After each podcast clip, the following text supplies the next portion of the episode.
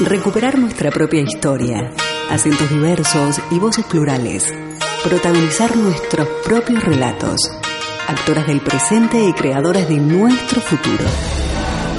Desde este momento, Emakumeak Ekinsan, Mujeres en Acción, programa de radio desarrollado por las participantes de los talleres de feminismo, comunicación desde una perspectiva de género y locución radial, impartidos por la Asociación Camino al Barrio, gracias al apoyo de la Diputación Foral de Vizcaya y la obra social BBK.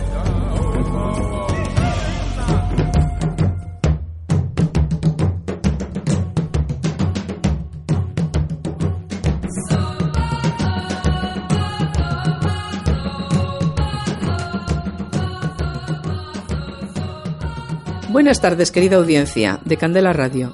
Gracias por permitirnos entrar en sus hogares, trabajos o en sus coches, en una emisión más de su programa Emakumeak Ekinsa, Mujeres en Acción. Les saluda Marisa y me acompaña Jessica. Buenas tardes, Jessica, ¿cómo estás? Hola Marisa, muy buenas tardes. Estoy muy bien y encantada de estar esta tarde en Candela Radio, compartiendo esta mesa de trabajo contigo y con toda la audiencia. También está con nosotras Valerie. Hola Valerie, bienvenida, a un gusto compartir contigo este programa. Buenas tardes Jessica y Marisa. Buenas tardes a todas las personas que hoy nos sintonizan.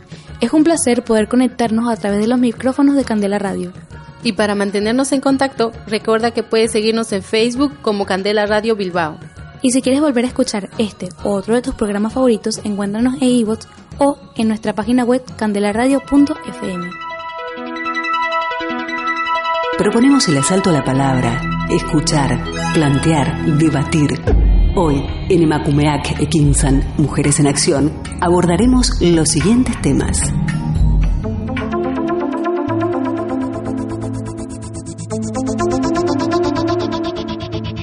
Hoy en Emakumeak Ekinsan, Mujeres en Acción, hablaremos de las diferentes formas de discriminación que nos atraviesan como mujeres en Vizcaya, tanto locales como migradas. ¿Alguna vez te han dicho que no puedes acceder a un trabajo por tu edad?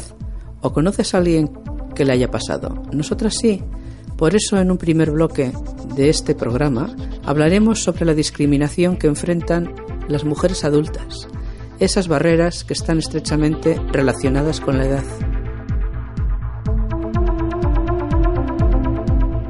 En el segundo bloque trataremos sobre otro tipo de discriminación, en este caso el que enfrentan las mujeres migradas. Esos obstáculos que se nos ponen por ser, hablar, pensar, sentir o vestir diferente. En definitiva, por ser nuestra diversidad de origen. Veremos cómo estos estereotipos obstaculizan el disfrute y la garantía de todos nuestros derechos. Conversaremos sobre qué avances se han logrado, cómo y dónde estamos hoy, y cuáles son las reivindicaciones y luchas como mujeres adultas y como mujeres migradas. No te lo pierdas. Haremos entrevistas a personas especialistas en el tema. Pero antes escucharemos un tema musical que se llama Serizan, de Unza de la mano de Tremenda Jauría y Mafalda. Este tema nos habla de, sobre cómo las generaciones de ahora siguen los pasos que otras marcaron. Con más poder, con más fuerza, juntas y con alegría. Puedes encontrar esta canción en su álbum Lumac, lanzado en 2017. Quédate con nosotras.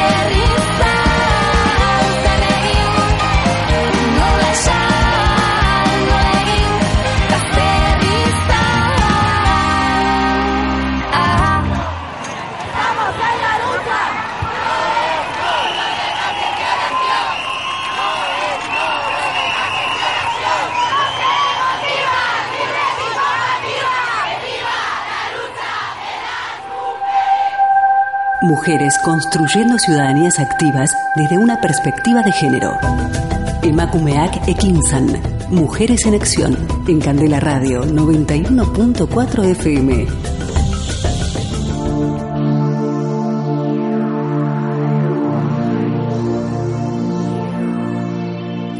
Escuchamos la canción de Unzan Cerizan. Ya no tenemos miedo, una de las frases de la canción que deja un gran mensaje a las nuevas generaciones. Y continuamos con la programación en Candela Radio. Estás escuchando el programa Emakumean Ekichan, Mujeres en Acción. Hoy estamos hablando sobre las diferentes discriminaciones que atraviesan a las mujeres adultas y a las mujeres migradas. Con el transcurrir de los años se han visto cambios en Vizcaya en cuanto al desarrollo y la participación integral de las mujeres, el acceso a derechos fundamentales como educación, salud, trabajo, el derecho al voto, a decidir, etc.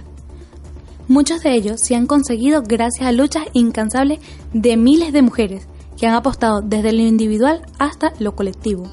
Sin embargo, Valerie, vemos que dentro de los diferentes ámbitos que ya hemos mencionado, aún hay mucho camino de reivindicaciones. No se pueden obviar las desigualdades y las discriminaciones, con las que son y lidian las mujeres. Muchas de ellas son tan sutiles porque se han neutralizado, normalizado y legalizado, es decir, que ni se cuestionan como sociedad. Así es, Marisa, pero por más sutiles que sean, no se pueden obviar las consecuencias de ellas, como por ejemplo los estereotipos y las barreras que enfrentan las mujeres adultas. Y para hablar del tema, nos acompaña la antropóloga, sociocultural y abogada Pilar de Julián. Muy buenas tardes, Pilar. Gracias por estar con nosotros. Buenas tardes, Valerie. Gracias a vosotros por invitarme. Actualmente, la carrera laboral entre hombres y mujeres comienza a partir de los 20 años. Los puestos de mayor cargo dependen, en teoría, del desarrollo laboral de cada persona, competitividad, eficacia, etc. Bien lo has dicho, Marisa, en, en teoría, porque muchas veces la práctica muestra, muestra otra realidad. Una realidad que deja en situación de vulnerabilidad y desigualdad a las mujeres y más a las adultas. Por ejemplo, ¿qué sucede con las mujeres que se desempeñan como secretarias, presentadoras de televisión, artistas que superan los 40 o 50 años? ¿Se sigue valorando su profesionalidad o su imagen? ¿Se valora más que su experiencia laboral? ¿La mujer tiene derecho a la maternidad sin temor a verse afectada laboralmente? ¿O puede decidir no ser madre sin que se considere que se le ha pasado el arroz, como se dice popularmente? De esto y más hablaremos con Pilar. Las últimas estadísticas confirman los avances en cuanto a las brechas laborales entre hombres y mujeres. No obstante, en España, las mujeres siguen representando el 51,6% del paro, el 73,8% de los contratos a jornada parcial son de mujeres y más de la mitad de las personas que reciben el salario mínimo también son mujeres. Pilar, más allá de las cifras, ¿qué avances se pueden aplaudir en España en materia de esa búsqueda de igualdad entre hombres y mujeres? Pues eh, en principio y en primer lugar el hecho de que estemos aquí hablando de esto es un gran avance, es decir, se ha conseguido visibilizar, que es la primera parte de la toma de conciencia sobre una, una, situación que es vivida como un problema y que es una, un problema para el propio sistema.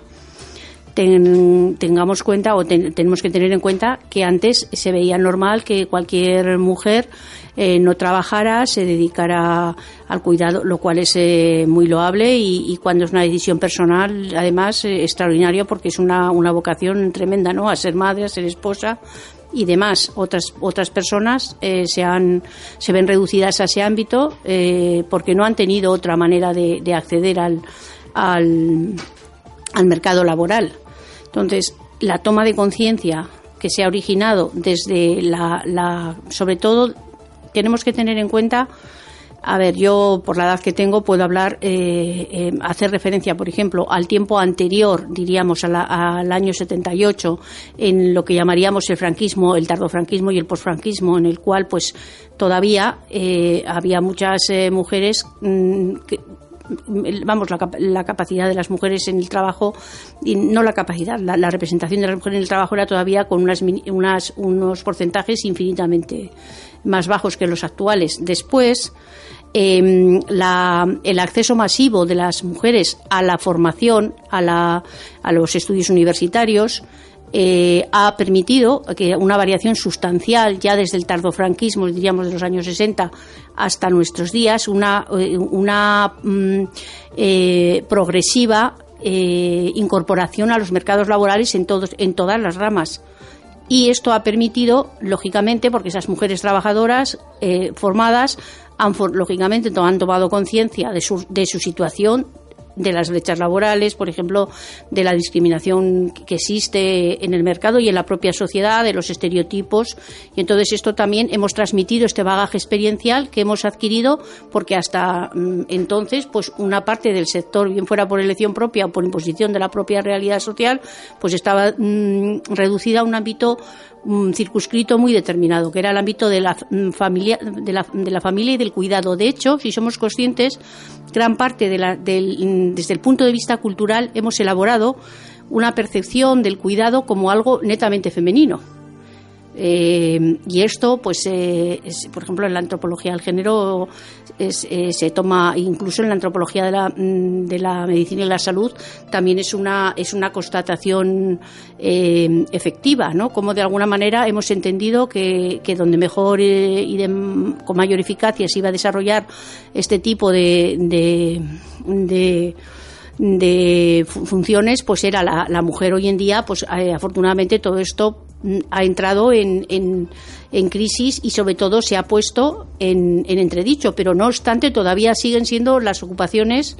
eh, sobre todo de las personas que no han tenido acceso a una formación, entendemos, secundaria y universitaria, el, mayor destino, eh, quitando el, fabril, es decir, la, la industria, es, es el, el, cuidado. Es el cuidado de la casa, el cuidado de las personas mayores, de los niños y demás. Lo que sí se podemos decir que e, esta evolución que, se ha constatado en todo el Estado español y, que mm, eh, hay comunidades como Euskal Herria, vamos, eh, que son que en las que son pioneras, en las cuales se ha dado además una, una, una mayor toma de conciencia y una, una participación mayor y también sobre todo una, una visibilización de este problema. Es decir, que, seamos conscientes y capaces de transmitir al resto de la sociedad que, mm, el, que el sexo no nos determina, que el haber nacido mujeres o haber nacido hombres no nos, no nos determina para que nosotros tengamos que dedicarnos a una profesión eh, concreta solo por, por el hecho de haber, y bueno, ya mm, por haber nacido de una determinada de una, con una determinada condición sexual. Todo esto, además, sin tener en cuenta pues toda la brecha también que se ha abierto de, los, de, las, de, las, de las realidades eh, del género que nada tienen que ver con el sexo, porque el, género es una, una cuestión cultural y, lo otro es una cuestión genética. Pero la elaboración cultural del que, de lo que somos como personas desde una perspectiva, una que no es toda ni, ni siquiera es la que nos integra, que es la del género, pues eh, sí que hace que, de alguna manera que nos condiciona de una manera mm, importante incluso a la hora de poder tomar o de decantarnos por una profesión o por otras. Eh, de hecho, yo cuando era una niña a mí me encantaba ser militar y sin embargo yo no hubiera podido formar parte del ejército porque era una mujer. Hoy en día, pues sí, hay gente que, que lo hace y, que no tiene, pero em, hablo de mi propia perspectiva, yo tengo 58 años, quiero decir que gente mucho mayor pues ha tenido todavía muchas mayores mayores limitaciones. Entonces, la primera mm, yo creo que lo que más habría que destacar es primero tomar conciencia, formarse, visibilizar poner en, crisis el propio sistema en el sentido desde el punto de vista en crisis entendido desde la crítica, es decir, cuestionar un sistema que nos enmarca a los seres humanos por una sola de las dimensiones humanas, que es el sexo, es decir, tú puedes hacer esto, puedes hacer otro. Y, y luego añadir, además, otro elemento que sería el, eh, el de la edad, la franja etaria, es decir, si estás en una determinada edad tienes que hacer unas determinadas cosas, y si estás en otra tienes que estar en otra. Todo esto, además, dentro del contexto más amplio, que sería em, la percepción que el propio sistema tiene de las personas, de, lo que es ser mujer, de lo que es ser eh, hombre y, la imagen que se vende y, que se nos transmite a través de los medios de comunicación de cómo ser hombres o cómo ser mujeres guays o, o, sea, estupendas o, un asco según, según te vendan la moto. ¿No? Entonces, esto es importante. Y esto ahora nos estamos reflexionando sobre ello. Hasta hace 40 años, aquí, salvo personas muy concretas que ya tenían ellas, estas personas, una percepción que las cosas, o personas eh, también muy intelectuales que leían y estaban en un conocimiento de lo que estaba pasando en el resto del mundo, mucha gente ni siquiera se había planteado que esto es un problema. Pilar, ¿qué factores han influido para que se den estos cambios? Bueno, yo creo que yo destacaría, ¿eh? y siempre estoy hablando desde mí, que otro que todos somos productos de cada uno de nuestra formación, de nuestra procedencia, de nuestro origen. Yo creo que muchos de los cambios que se han producido se han producido con el acceso, el acceso masivo de la población en general a la formación, porque antes no hará, no hará 100 años que la formación estaba eh, la formación superior, entendemos, estaba circunscrita a un ámbito determinado, que eran las clases altas o las clases media altas. Lo demás no se formaba luego, por supuesto, también entenderíamos lo que eran los antiguos estamentos, el clero y demás. El resto no se formaba, por tanto, no, no podía tener. La formación ha hecho que las personas seamos la reflexionemos sobre, sobre nosotros mismos y sobre lo que queremos y luego las capacidades que en el sistema en el que vivimos podemos eh, desarrollar.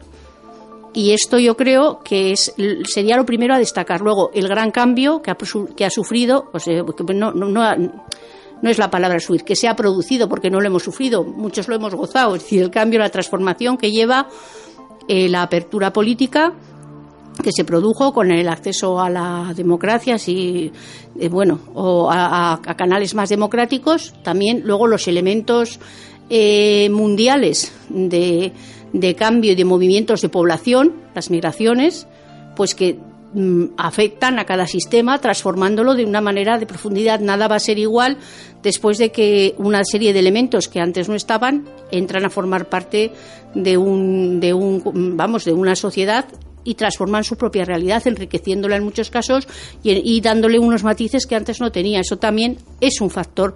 Mm, yo creo que es más propio de los últimos 20 años, donde esta transformación, diríamos, esta, este impacto de la migración se ha notado en España en el Estado español. En el resto de Europa, pues ya había habido, mm, diríamos, inmigración entendida como inmigración masiva y no o migración. Realmente la diferencia eh, por distinguirlo de los movimientos internos dentro de cada Estado donde se va buscando los medios de vida. Las personas tenemos derecho a elegir el futuro que queremos vivir y por esa razón podemos, o sea, podemos, tenemos que poder movernos donde consideremos que queremos desarrollar nuestro futuro. Como podemos ver, las mujeres tienen más acceso a la formación profesional, a la autonomía económica y a ser visibles en algunos espacios pero realmente están ocupando espacios fundamentales de toma de decisiones en nuestra sociedad. ¿Qué puedes decir acerca de esto, Pilar? Claro, vamos a ver. Eh, la, mm, en nuestra sociedad, el gran, la gran transformación, la incorporación masiva de las mujeres al ámbito de trabajo, yo diría la invasión positiva. Yo, desde luego, lo hablo desde el ámbito que conozco, conozco el ámbito de la universidad y conozco el ámbito de la justicia, verdaderamente eficaz y positivo, la llegada de montones y miles de mujeres deseosas de trabajar y de, y de demostrar todo, el, todo, la, todo lo que podemos hacer, la forma transformadora del elemento femenino. Que, es muy importante y que esto, además, desde el punto de vista de la antropología, se ha estudiado largo y tendido, porque todas las sociedades humanas, eh, de alguna manera, han destacado eh, este papel transformador que tiene la, la vamos a decir, la, el, es que ni siquiera es un, es decir, la parte femenina de la naturaleza, por decirlo de alguna manera. Eh, la llegada masiva de mujeres a los ámbitos, a todos los ámbitos laborales en los que en los que se ha incorporado ha, ha traído también la experiencia de la propia limitación que el sistema, que es un sistema mm, patriarcal, que es un sistema económico capitalista, en este caso, en este ya no es ni siquiera neocapitalista, es neoliberal, con un liberalismo atroz y, hasta obtuso y cada vez más, más chabacano, porque eso es del propio sistema desde el punto de vista de la teoría de la, mm, de la del pensamiento político, el, liberalismo, el este ultraliberalismo nuevo, lo que en vez de ir a mejor, lo que ha hecho es ir a peor en su propia esencia y en todo lo demás, si es que alguna vez tuvo algo que fuera positivo, por no negárselo. Pero lo cierto es que hemos sido conscientes y cualquiera que trabaje es consciente que tiene una limitación en nuestra condición de femenina eh, las personas que accedemos, y lo, digo y lo diré, y con todo el respeto que me, merecen los hombres, por supuesto, me merecen los hombres y me merecen las personas transgénero y todas las demás, pero lo cierto es que una mujer que llega al puesto que llega ha tenido que demostrar, si no el doble, el triple que un, un, hombre que llegue, un hombre u otra persona que llegue al mismo puesto. Y esto es solo ya la experiencia de los años de trabajo eh, o sea que es un hecho empírico real, demostrado. Es decir, esto para llegar aquí tienes que demostrar porque si no, no llegas. Y a pesar de todo, y valiendo muchísimo y teniendo una formación impresionante, eh, y si no, yo lo hablo desde el ámbito que conozco, yo solo tengo que mirar al Tribunal Supremo y, ver que solo hay una mujer. Y eso a mí me dice que queda mucho camino, porque eh, he conocido y conozco a lo largo de mi vida profesionales del derecho extraordinarios, hombres y mujeres, pero mujeres valiosísimas, que las tenemos en estos juzgados, que yo son los más conozco, que, que dices, ¿cómo es posible que estas personas no, no vayan... Es decir, ¿quién, ¿cuántas presidentas de audiencias provinciales hay?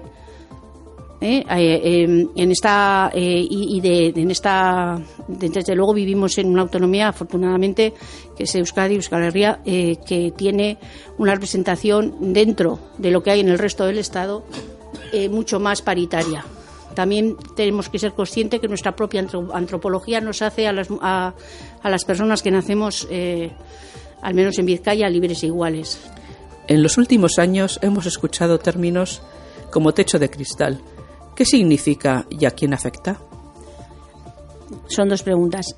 ¿A quién afecta? A las mujeres. ¿Qué significa? Significa que viene determinado por el sistema que una mujer va en, cualquier nivel de su o, en cualquiera de los de los eh, espacios en los cuales desarrolle su actividad laboral tiene un, un límite establecido hasta dónde va a llegar. Es muy difícil superarlo. Solo personas excepcionales son las que. y en, y en circunstancias excepcionales. Lo demás significa que hasta ahí llegas y ahí te quedas. También hay otro factor que obstaculiza el desempeño laboral de las mujeres, y es que aún hay espacios en los que se exige un currículum invisible, el de tener una buena imagen. Y una buena imagen se refieren a todos los estereotipos construidos sobre lo que se piensa que es ser bella y atractiva. ¿Sigue siendo este un requisito laboral latente? Lo es, lo es y además eh, tenemos que tener en cuenta que vivimos además dentro de un sistema en el cual eh, existe además un culto a la juventud. Y entonces esto, eh, sobre todo en el ámbito que afecta a, las mujeres, pues queda determinado que uno eh, tiene que tener un estándar de belleza que viene determinado culturalmente y además potenciado por los medios de comunicación que nos dicen cómo debemos sentirnos para, para vivir mm, satisfactoriamente según el producto que te quieren vender y tienes que tener una, una imagen, un tipo. Y entonces eh, además de, esta imagen, tienes que tener una edad congelada en el tiempo. Hemos pasado de un tiempo en el que fue la gerontocracia, donde el, poder de los adultos, de las personas mayores por experiencia, estaba situado en, la, en el en el, límite superior de la cadena de, mando y ahora eh, ese es, ha sido desplazada por el poder de la juventud. Y entonces, eh, cuanto más eh, mayor eres, más te vas alejando de la cúspide del poder, diríamos. Además de la imagen, eh, hay otra odisea. Y es que el mercado laboral está obsesionado con la juventud, como muy bien has dicho. cada vez cuesta que las mujeres adultas logren acceder a un puesto de trabajo. Y en todo caso, ¿qué saldría laboralmente? ¿Qué salida, perdón, tendrían laboralmente? Claro, mm, bueno, hay que decir una cosa, que en este sentido nos igualamos por lo bajo, es decir, por lo malo.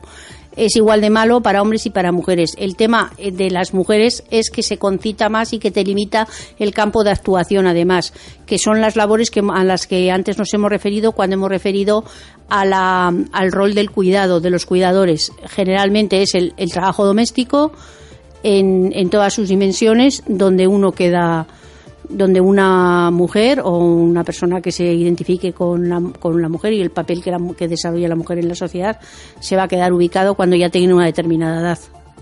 Cuando se está en estos periodos de desempleo puede haber mucha frustración y más si la edad está siendo una barrera, puede incluso afectar hasta la autoestima. ¿Cómo generar una conducta de autocuidado en estos momentos? Yo creo que una conducta de autocuidado, porque claro, ya lo dices, autocuidado, es decir, es personal, pasaría mm, primero por tomar conciencia, es decir, que la edad es un hecho. Yo siempre digo que la edad es la única enfermedad que existe en este planeta que se, que se cura con el paso del tiempo. Porque la juventud, naces joven, pero al final acabas, todos vamos a pasar por ahí. Entonces, uno lo que tiene que ser consciente es de la imagen que personal que tiene y lo que puede sacar, hacer una valoración de los pros y los contras que todos debemos a, determinadas edades ya conocernos y potenciar nuestros, nuestros eh, valores positivos, nuestros activos laborales y minimizar los, los, los negativos. Pero sobre todo sí que es importante que haya una, una formación en, en, el ámbito educativo, sobre todo en el primario, porque somos también una parte de, lo, de, la educación que recibimos. Y si desde niños nos sensibilizan y somos, y somos niños o niñas, porque también vivimos dentro de un lenguaje patriarcal y machista, es verdad. Entonces, si desde la infancia se nos informara y se nos educara para saber que eh, una, edad, la edad, lo mismo que la condición sexual, tiene unos, unas ventajas eh, adaptativas X, las que sean, y se nos enseña a potenciar esto, podremos afrontar el, el paso del tiempo, que es que si vivimos eh, vamos a llegar pues de una manera más positiva. Pilar, entonces, ¿qué acciones debería hacer una mujer adulta cuando se ve afectada por segregación laboral debido a su edad? Pues primero, en mi opinión, eh, primero, mm, bueno, la toma de conciencia, es decir, porque es, situarse ante el yo, ante el problema, es decir, me está pasando esto, me está pasando esto, lo que tengo que hacer primero es denunciar. ¿Qué tengo que hacer para denunciar? Conocer los recursos que tiene cada, cada diríamos, cada ámbito laboral para eh, enfrentarme a ellos, acudir, aconsejarme, eh, a quienes nos defienden a nivel laboral, a los sindicatos, cada uno al de su adscripción, a profesionales de uno u otro de otra disciplina y de denunciar y, ser, y, cuando mm, uno denuncia y visibilizar que está existiendo un problema, intentar buscar por la naturaleza participativa que tenemos, crear eh, y, mm, y, difundir a través de los medios de comunicación qué problemas hay ponernos en contacto con las personas que están viviendo lo mismo y moverse y promoverse, hablar con partidos políticos, hacer lo que haga falta, rendirse nunca, luchar. Pilar, para culminar con estas preguntas, socialmente, ¿qué se debería hacer para cambiar ese concepto de la mujer adulta? Cambiar la sociedad. Yo creo que cambiar la sociedad, transformar la sociedad, transformarla, enriquecerla. Primero comenzar con el primer paso que hemos hablado antes, que es con la, con la educación. La educación se recibe en casa, la formación se recibe en, en la escuela y en los, en, a lo largo del proceso educativo, eh, que, es, que es muy largo. Pero si transformamos esto y somos conscientes y tomamos eh, conciencia cada uno de nosotros y nos posicionamos ante este problema, ya estamos dando un paso para que la sociedad se transforme. Nada se hace de hoy para mañana, pero no se comienza si no se da un paso. Muchas gracias, Pilar, por estar con nosotras en este programa, por aportar tus conocimientos y experiencia. Gracias a vosotros por recibirme. Buenas tardes. Buenas tardes. Con esta entrevista hemos concluido el primer bloque sobre la discriminación hacia las mujeres adultas en Vizcaya. Hemos visto avances en los cuales hemos aprendido, pero aún nos queda un desafío que requiere del compromiso de todos y todas. Ahora escucharemos el siguiente tema musical, que se llama Soy yo, de Bomba Estéreo, para que cuando se te discrimine por cualquier cosa respondas Soy yo. Me caí, me paré, caminé, me subí, me fui contra la corriente y también me perdí, fracasé, me encontré, lo viví y aprendí. Cuando te pega fuerte, más profundo es el beat, sí. Sigo bailando y escribiendo mis letras, sigo cantando con las puertas abiertas, atravesando por todas estas tierras y no hay que viajar tanto para encontrar la respuesta. Cuando te critiquen, tú solo di. Soy yo.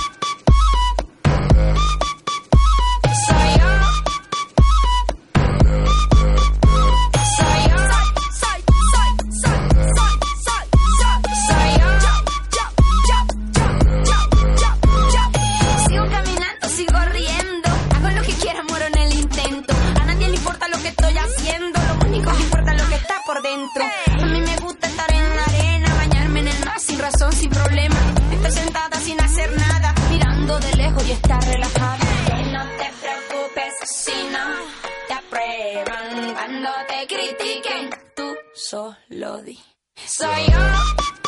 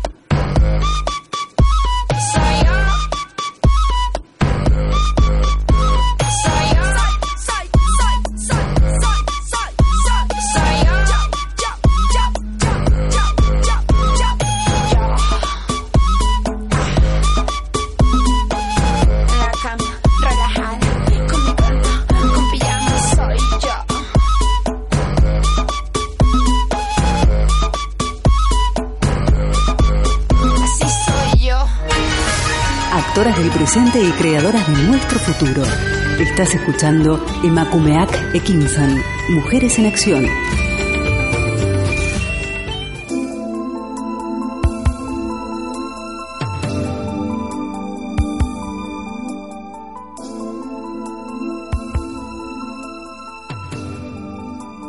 Gracias por seguir con nosotras, querida audiencia. En el programa Emakumeat Ekinsan, Mujeres en Acción, con la temática Discriminación hacia las mujeres en Vizcaya. Visibilizar lo invisible, la discriminación, el racismo y la desigualdad hacia las mujeres migradas y las nacidas en Vizcaya que poseen identidades diversas, situación que cada vez son más las mujeres que lo viven. Así es, Valerie. Y para hacerse una idea de cuánta población migrada hay en la provincia de Vizcaya, el Observatorio de Inmigración Vasco y Cuspegui dice que el total de población empadronada en la comunidad autónoma del País Vasco es de 2.206.965 habitantes, 1.552.200 en la provincia de Vizcaya, de los cuales 108.307 son personas migradas, 50.554 hombres y 57.753 mujeres, siendo las mujeres el 53% del total de las personas migradas. Los datos del gobierno vasco demuestran que hay una migración mayormente con rostro de mujer. La mayoría proviene de Europa del Este, de África, de Centro y Latinoamérica. Sí, Valerie, muchas de estas mujeres se ven obligadas a salir por razones económicas, inestabilidad social, pobreza, expoliación ecológica y conflictos sociales en sus países de origen. El tránsito y la llegada al país de destino suele estar lleno de dificultades emocionales, psicológicas, jurídicas y laborales. Estas personas asumen esas dificultades con el objetivo de buscar una mejor calidad de vida, tanto personal, familiar, comunitaria como social. Así es, Jessica, pero, por ejemplo, en el plano familiar, la situación muchas veces es complicada, debido a que las mujeres principalmente se ven obligadas a dejar a sus hijos e hijas en sus países de origen, en los casos de que ellas logren tener una estabilidad económica, psicológica y social. En Vizcaya suelen traer a sus familiares, claramente no en todos los casos, principalmente hijos e hijas, a través del proceso de reagrupación familiar, que también tiene sus dificultades. Sí, y vaya, sí tiene dificultades. Por ejemplo, en cuanto a eso, a la reagrupación familiar, ¿qué pasa con esos hijos e hijas traídas de sus países? O también con aquellas que nacen ya en estos territorios, eh, europeos, vascos, vizcaínos, que conservan la identidad de sus países de origen de sus padres. Y podemos preguntar, ¿existen procesos que faciliten su convivencia desarrollo y participación en todos los espacios de, entre comillas, su nueva vida. Y aún más, dentro de los movimientos feministas, son tomados en cuenta sus procesos, identidades, luchas y reivindicaciones, o, o hay acompañamiento y trabajo en conjunto. Para abordar este tema tenemos con nosotras a una de las integrantes del grupo Raíces. Y hoy saludamos a Yesenia, es un placer tenerte con nosotros. Raíces nació en el 2018 en la huelga feminista de Bilbao. ¿Qué sucedió en ese espacio para llevarlas a consolidarse como grupo? Buenas chicas, ¿cómo están? Gracias por, por traernos, por acompañarnos también y por acuerparnos. Pues eh, lo que sucedió es que muchas de nosotras nos dimos cuenta que no nos sentíamos ni seguras ni cómodas en espacios eh, feministas donde no, no se cubrían, pues no se entendía las necesidades de los cuerpos racializados, ¿no? Normalmente siempre, siempre nos rodeamos de, de gente blanca, de no es solo la blanquitud eh, física, sino la blanquitud como un sistema, ¿no? Entonces vimos que, que eso también se gestaba en todos los, en los movimientos sociales, ¿no? Entonces nos surgió juntarnos y, y, acuerparnos entre nosotros para poder por lo menos cuidarlo. Bueno, Yesenia, has hablado sobre eso, ¿no? Sobre eh, eh, que no se sentían identificadas. Eh, eso nos lleva a, también el término que le dan al grupo, raíces. Esto nos evoca a los orígenes, a los inicios, también al recuerdo de las generaciones precedentes. Y en este sentido, como colectivo, ¿cuál es su posición en cuanto a sus identidades culturales o territoriales?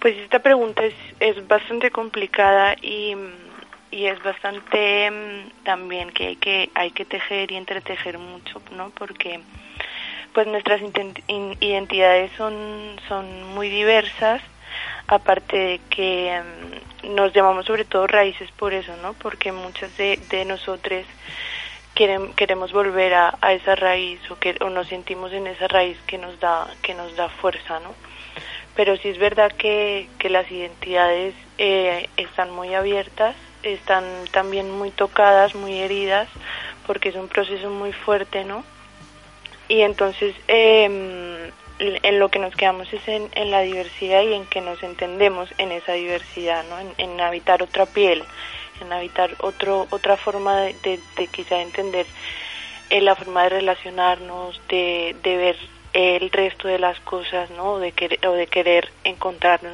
nosotros, ¿no?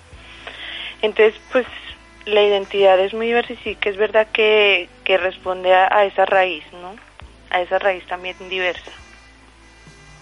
Jessica, ¿qué significa ser una persona racializada?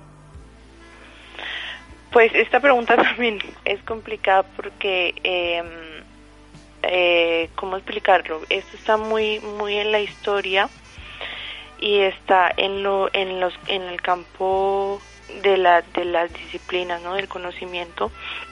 ¿Por qué? Porque hay memoria eh, histórica en nuestra, en nuestra genética corporal, ¿no? Resulta que hace muchos años eh, y no nos cuentan esta parte de la historia eh, se, se, creó una línea una línea en la que lo yo eh, o, el sujeto válido era un sujeto de cuerpo blanco no mientras que el, otro sujeto el cuanto más más oscura fuera su piel menos menos es menos yo era no menos era más otra persona no esto es lo que significa el, el, proceso de racialización y cómo de una raza blanca eh, pues llega al poder, al poder del conocimiento, de las artes, de las ciencias, de, todos los tipos de, de, mm, también culturales, ¿no? Y crea, crea otras razas ¿Para qué? Para inferiorizarlas y para deshumanizarlas o, para que no sean cívicas, ¿no? Para que no puedan gozar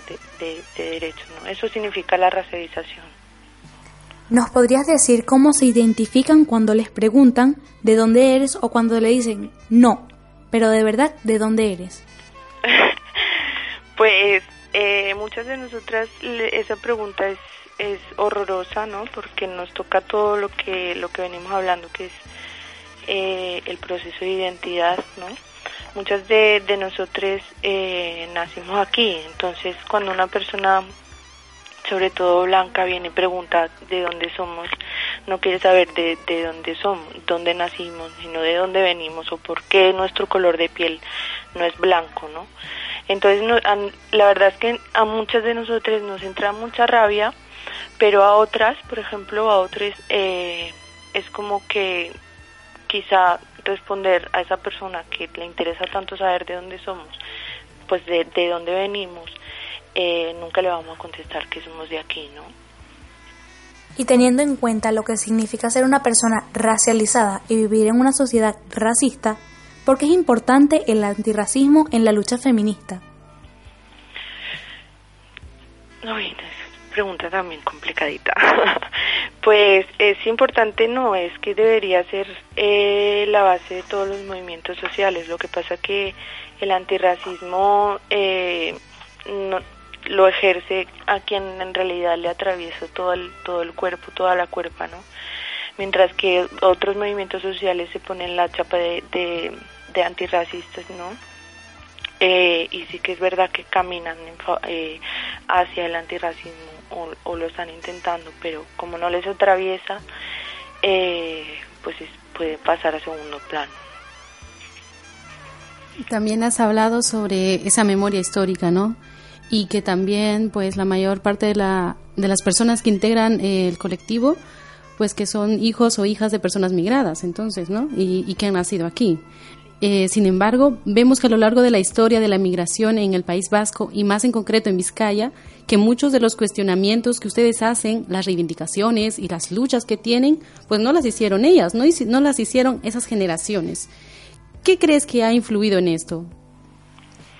Bueno, yo creo que eh, si la generación anterior eh, eh, no es visible, yo creo que sí, sí está ahí pero no, pues nosotras hemos aprovechado también las redes sociales, hemos aprovechado el que nos hemos metido muchas, de, así como en la sombra, en los movimientos em, feministas de Euskal Herria y, y, estamos intentando desmascararlos, ¿no? Pero yo creo que eh, nuestras madres, nuestras abuelas también eh, atraviesan todo esto, ¿no? Lo que pasa que quizá no, no pueden salir a a reivindicarlo porque ya bastante les cansa el día a día, ¿no? Estar sosteniendo eh, la riqueza de todos de todos estos países para para también eh, echarse la carga de tener que eh, pues decirles cómo o no cómo o cómo hacer o cómo no hacer, ¿no?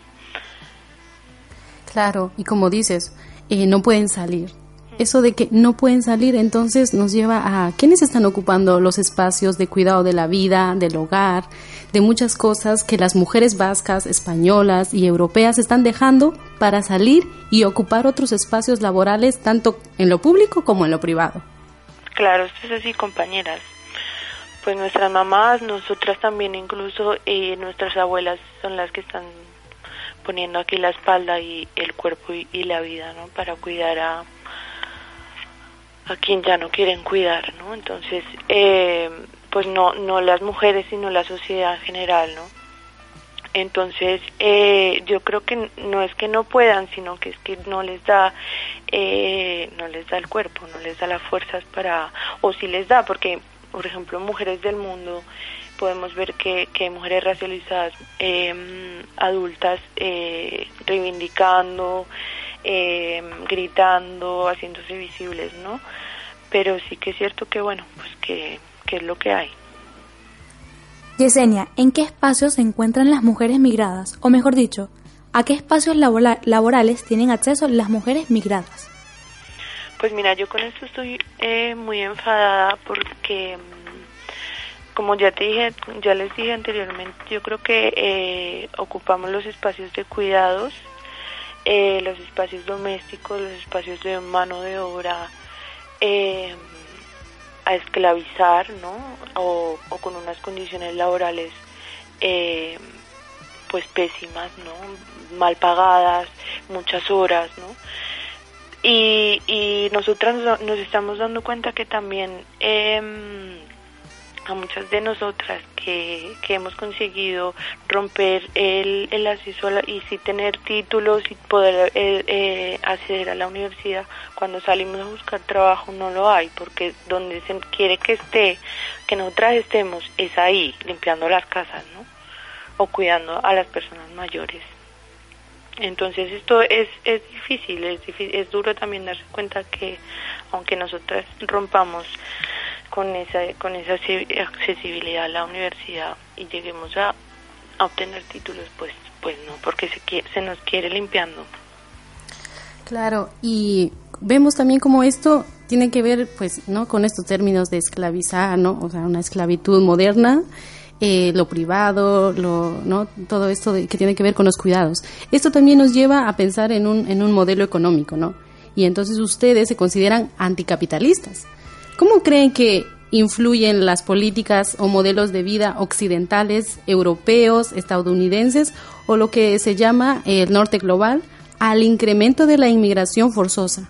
Bueno, eh, yo creo que eh, el modelo de vida y el capitalismo, si nosotras somos anticapitalistas y sobre todo el modelo de vida que, que, que se impone desde, desde, desde el norte global, es que, que es ese modelo de desarrollo de, vida, ¿no? A, a, otras poblaciones, ¿no?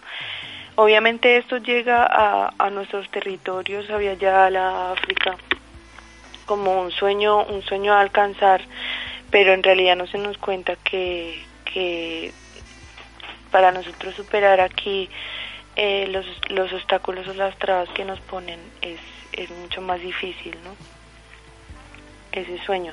Y luego, pues, el, el como ustedes saben, el, capitalismo y, y, la, y el, la forma de desarrollo de, de, los, de las mm, culturas y sociedades occidentales destrozan nuestras nuestras formas de vida ya en, en Yala, ¿no? Se, se roban nuestras nuestras tierras, nuestros recursos y también nuestra gente, porque es la que viene aquí a sostener todo.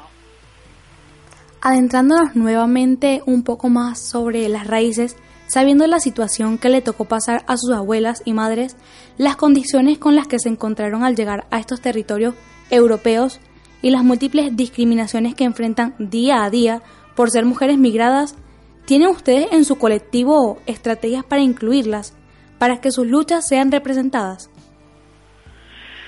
Pues de momento eh, nosotras no queremos representar eh, a nadie, ¿no? En realidad, eh, nosotras lo que lo que hacemos es juntarnos, sobre todo ahora cuidarnos, ¿no? Y, señalarle a la blanquitud qué es lo que nos duele o qué es lo que nos da rabia, pero no, no representamos a, a pues, ¿cómo decirlo?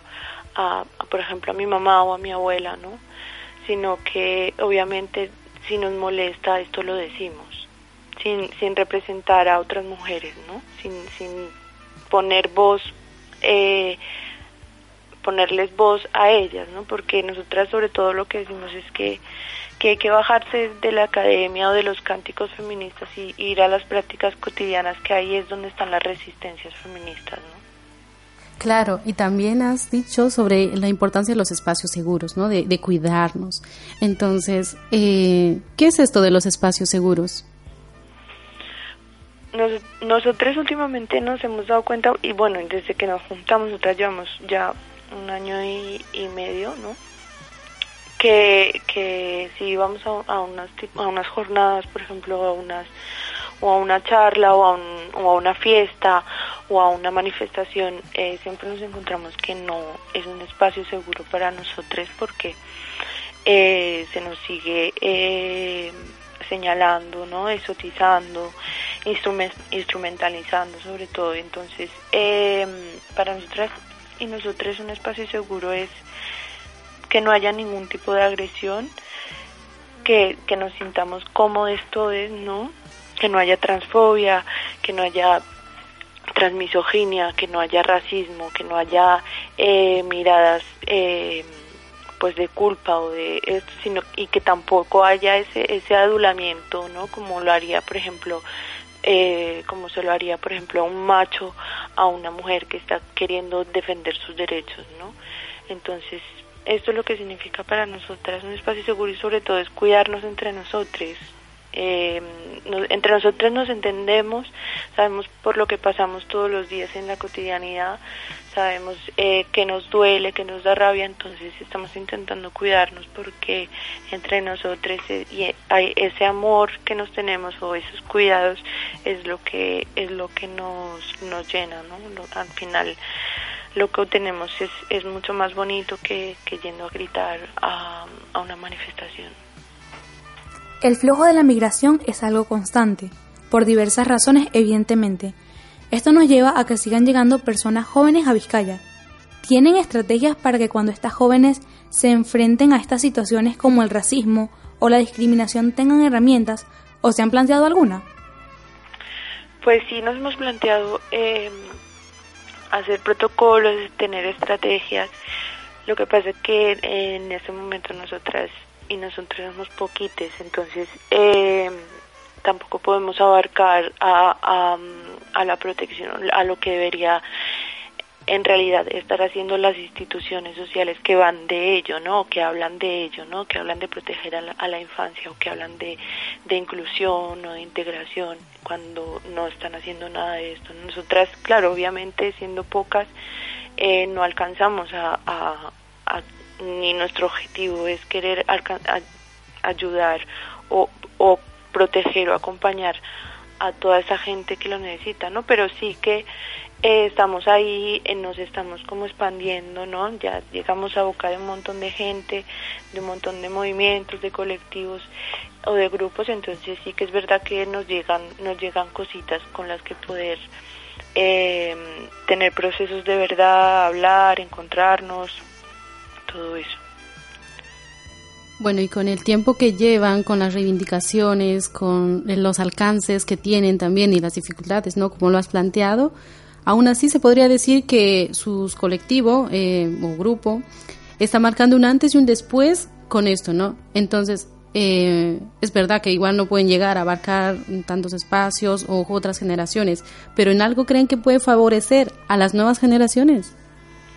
Yo creo que sí, yo creo que sí, porque pues nosotras eh, y nosotras estamos intentando que seamos más que seamos más personitas que nos, que nos estemos cuidando, que estemos en red. Y, es verdad que mm, em, donde hemos entrado o donde hemos trabajado estamos poniendo como las reglas muy claras de que sean espacios seguros ¿no? para, la, para las personas racializadas.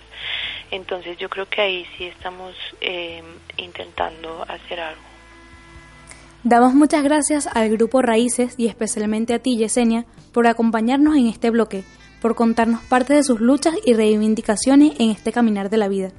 Esperamos pronto poder compartir otra ocasión con ustedes. Muchas gracias, chicas.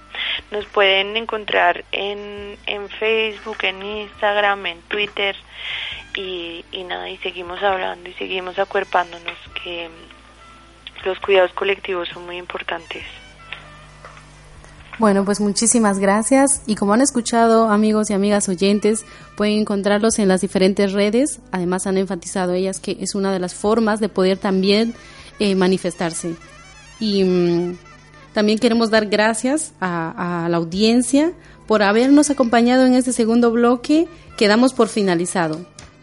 Hay mucho que reflexionar y autoevaluar desde las miradas, las expresiones y los privilegios para construir una sociedad vizcaína y global libre de racismo y de toda expresión de desigualdad, donde realmente todas y todos tengan el espacio que por derecho les pertenece. Ahora escucharemos otro tema musical, Resistir, de Sara Kuruchit. Ella es una cantautora guatemalteca de origen maya cachaquil y activista a favor de los derechos de las mujeres y de los pueblos originarios.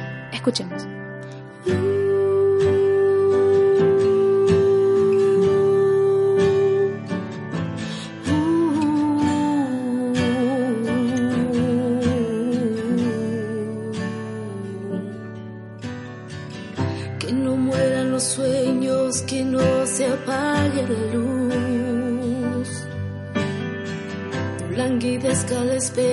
Esperanza, que no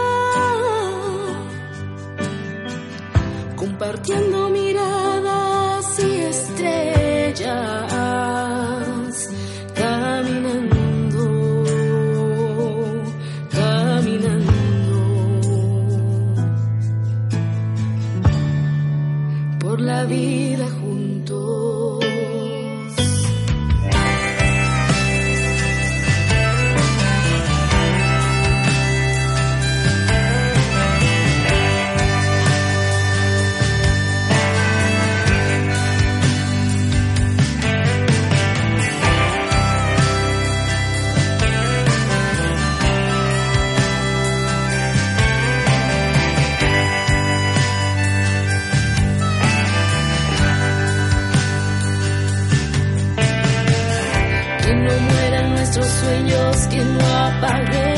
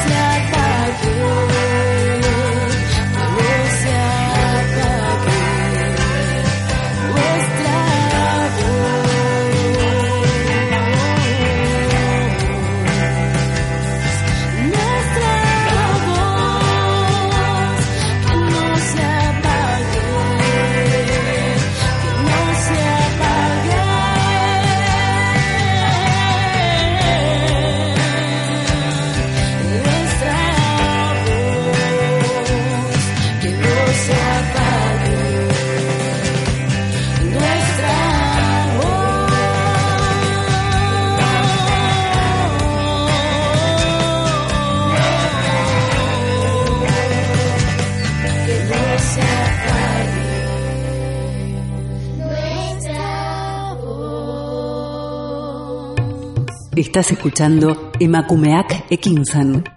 Mujeres en Acción en Candela Radio 91.4 FM y www.candelaradio.fm.